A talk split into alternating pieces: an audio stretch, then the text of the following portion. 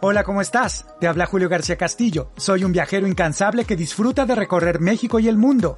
Este podcast es un archivo de los recuerdos de mi participación llamada Viajes y Vacaciones que se transmitía en la red de Radio Red. Si deseas escuchar mis viajes más recientes, te invito a suscribirte al podcast llamado El Souvenir Viajes. Ahí te contaré nuevos temas que te inspiren a conocer el mundo. Recuerda, búscalo como El Souvenir Viajes en donde quiera que escuches tu podcast.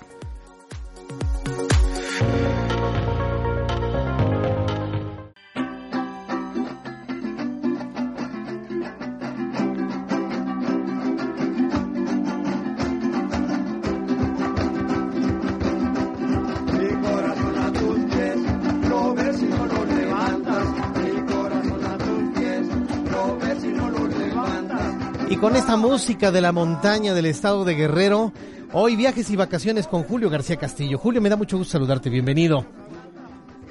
A ver, permíteme tantito que te prendan tu micrófono. Adelante, a ver. Sí, muy buenas Ahora noches, sí. Jesús Martín. Me da mucho gusto saludarte. Julio, te la pasas viajando, hombre. Estás de avión en avión, de barco en barco. Ya por fin te tenemos aquí en el estudio. Bienvenido, Julio. Híjole, así es este trabajo. De Qué, qué, repente, qué feo ¿no? trabajo tienes, eh, la verdad, eh. Pero bueno, arráncate con la información del día de hoy. ¿A dónde nos vas a llevar a viajar, Julio? Jesús Martín, hoy vamos a platicar de otro lugar artesanal y uno de los más importantes en la metal- metalistería mexicana. Vamos a hablar de Taxco y por supuesto de una de las artesanías más bellas que distinguen a México. Vamos a hablar de la plata. Y usted que nos escucha seguramente tiene entre sus objetos preferidos artículos de plata o joyas que le han acompañado en los momentos más importantes de la vida, digamos como en la boda, como en la pedida de mano, en una excelente cena.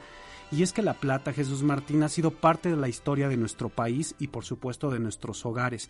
Y bueno, pues e- es importante mencionar que la extracción de plata es un oficio mil- milenario y se han encontrado piezas con una antigüedad hasta de 7000 años. En el caso de México, la plata fue empleada por los prehispánicos para elaborar objetos de uso común, eh, también para rituales y hacer joyas también.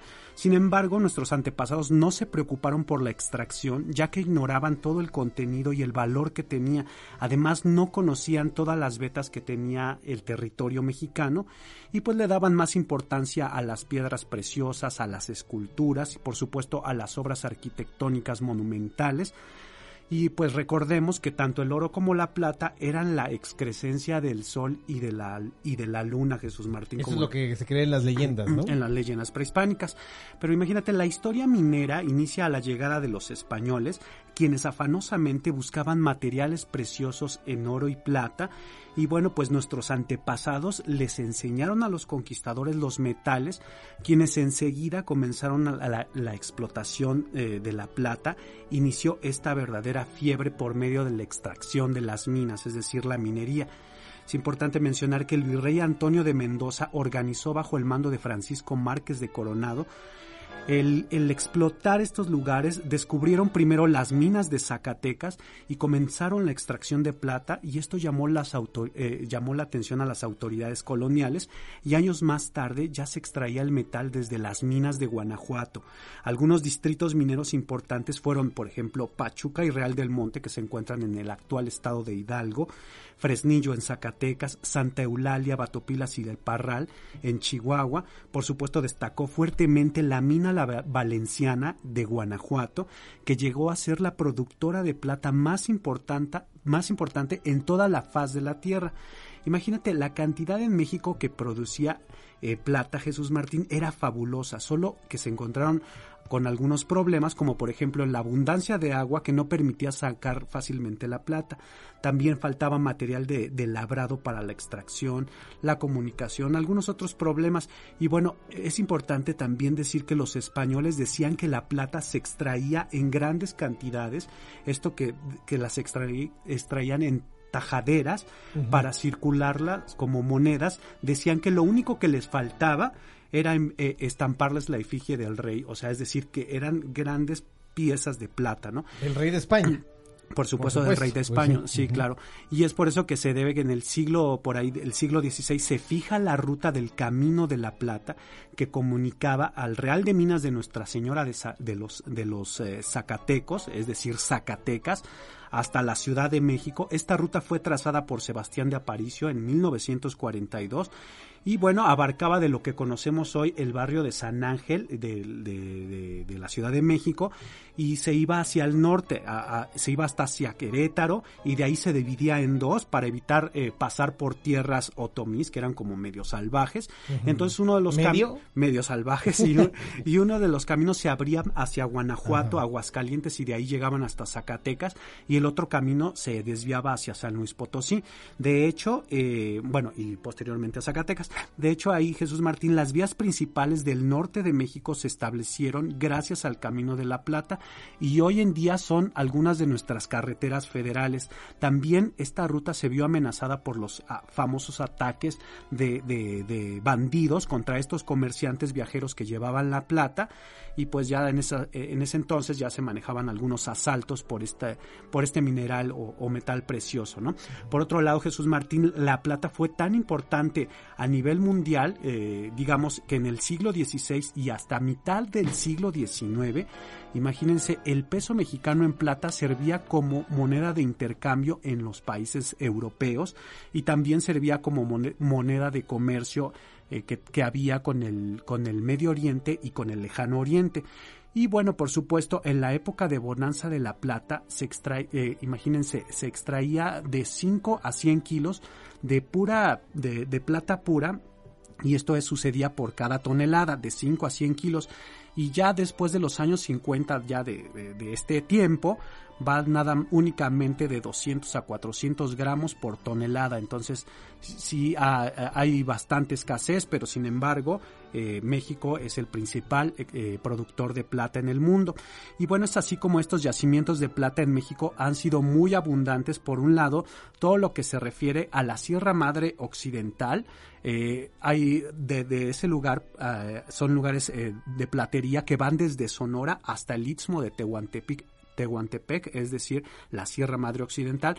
Por otro lado, en el centro del país se extienden dos unidades geográficas plateras, es decir, el Altiplano Central, que se divide en el norte, eh, ahí vamos a encontrar minas en los estados de Chihuahua, de Durango, de Coahuila, y en el centro, un poquito más abajo, las minas de Zacatecas, de Guanajuato, de Hidalgo, de San Luis Potosí, por supuesto de Querétaro, y hay otros lugares como los yacimientos que fueron formados por estas eh, formaciones metamórficas que generaron los yacimientos de Temalcaltepec en el Estado de México y, lo que conocemos como Taxco también en el Estado de Guerrero. Y bueno, pues existen eh, por otro lado regiones especializadas en estos artículos de plata, Jesús Martín, que muestran diversas formas eh, y, diversos, digamos, elementos eh, que, México eh, puede ofrecer en, hacia el mundo. Por ejemplo, en el estado de Oaxaca, la plata se lleva a cabo en el arte de la filigrana, ¿no? O por supuesto en Puebla podemos encontrar eh, estas espuelas de acero con incrustaciones de plata que están que se hacen en el estado de Puebla o de las famosas esculturas y joyas que se llevan a cabo o que se realizan con la plata que se que, es en Taxco Guerrero, ¿no? Y hablando un poquito más eh, en específico de Taxco, Jesús Martín es uno de los productores más importantes de plata en México. Y, imagínate, en 1570 las vetas eran tan ricas que convirtieron eh, a Taxco en uno de los principales pueblos mineros de la Nueva España allá por el siglo XVIII, fue don José de la Borda, eh, que era un, un, europeo de la región de los Pirineos, es decir, de la frontera de Francia y España. Él se vino a vivir a México y era minero y dedicó parte de su vida, de su vida a la extracción de este metal.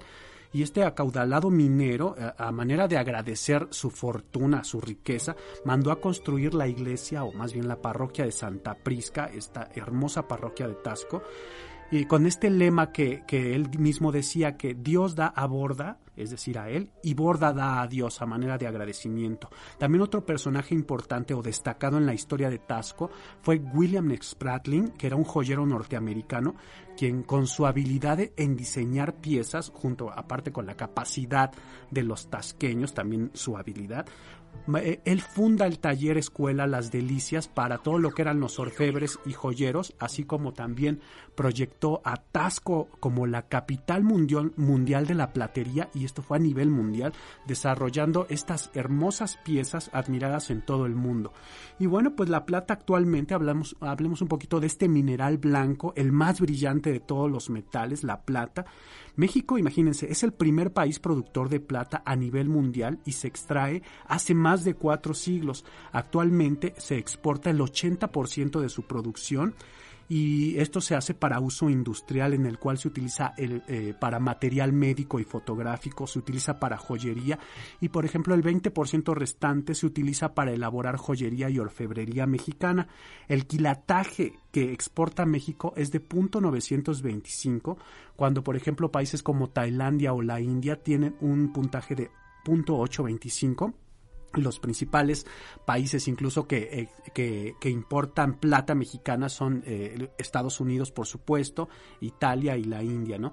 Recordemos también que la plata es un metal de usos múltiples, es un buen conductor de electricidad, también de luz y de calor, además es maleable, es un buen conductor como lo, como, lo comentaba, es utilizado en las plantas eléctricas. En de hecho es el mejor conductor de la electricidad. Sí, de hecho, incluso mejor que el cobre. El cobre, mucho mejor. Exacto. Pero imagínate cables de luz hechos de plata, no, hombre, nos quedaremos sin luz, se los roban aquí. Sí, sí, por supuesto. Imposible que eso existiera.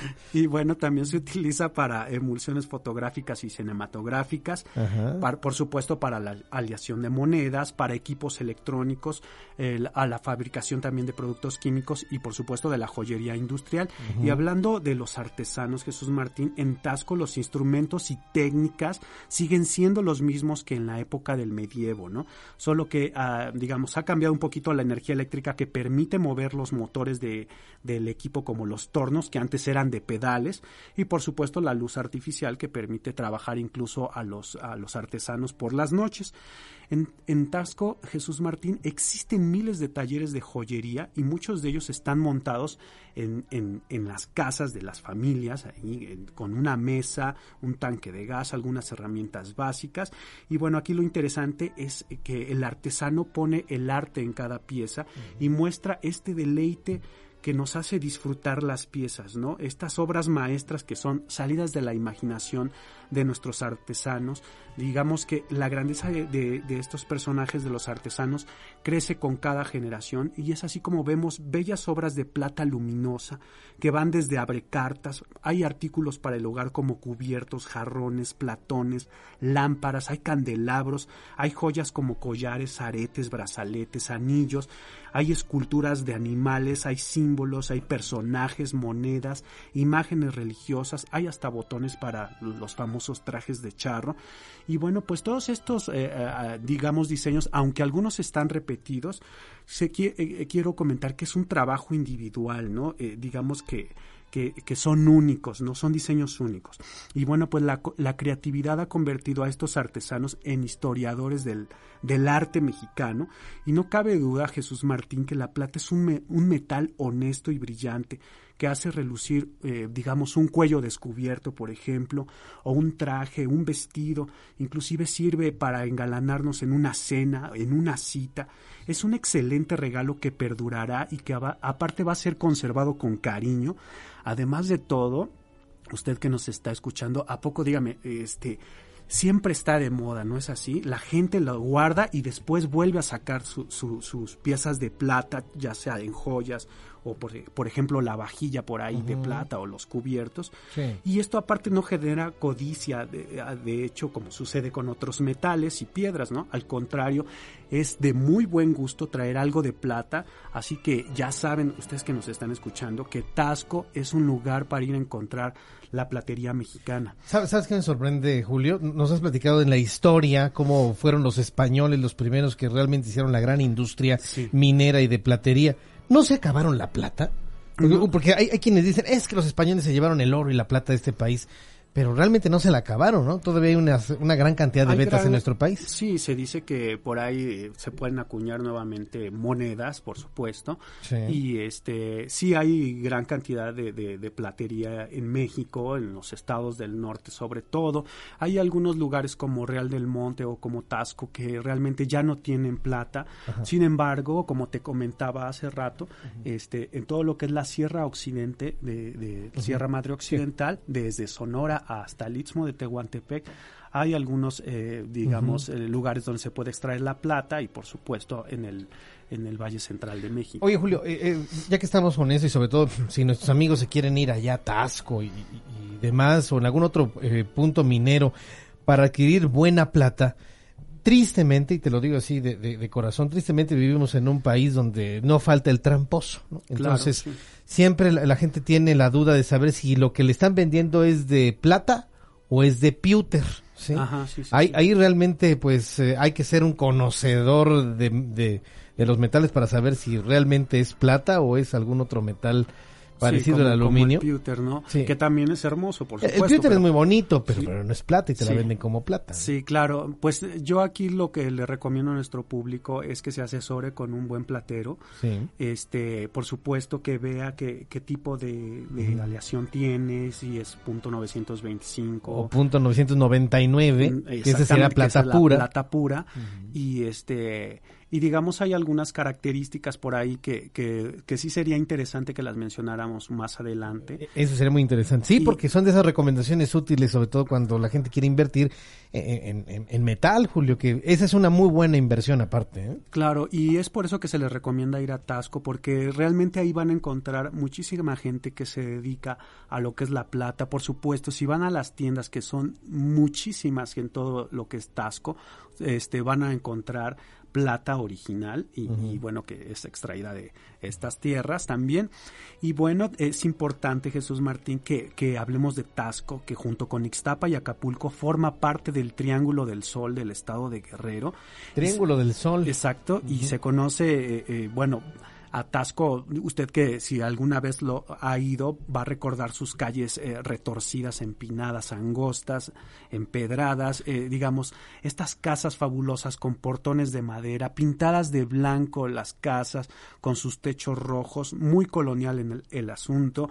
Eh, eh, es importante también ver lo, cómo, tienen eh, las, los ventanales con hierro forjado y del cual pues sobresalen estas macetas con flores de colores. De verdad es un agasajo ir a Tasco y, y, y, bueno, aparte de, de que la- las tiendas de artesanía así como los hoteles nos van a mostrar pues hermosos eh, hermosas construcciones eh, la arquitectura mexicana es increíble en este lugar aparte de que los hoteles ofrecen muy buen servicio.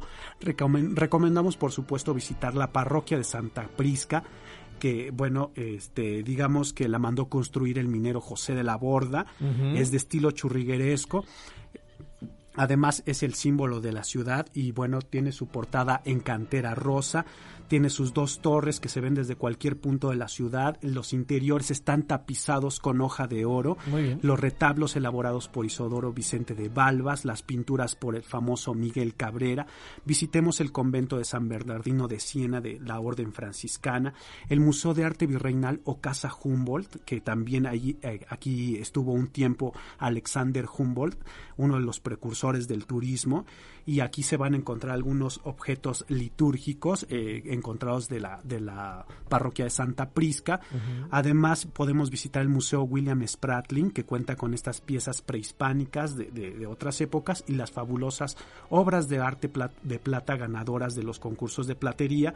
También está el Museo de la Platería, la Hacienda del Chorrillo, que así se le llama por el río que está al lado, y la Casa Borda, o la eh, que se encuentra en la plaza principal, que es la sede del concurso nacional de plata.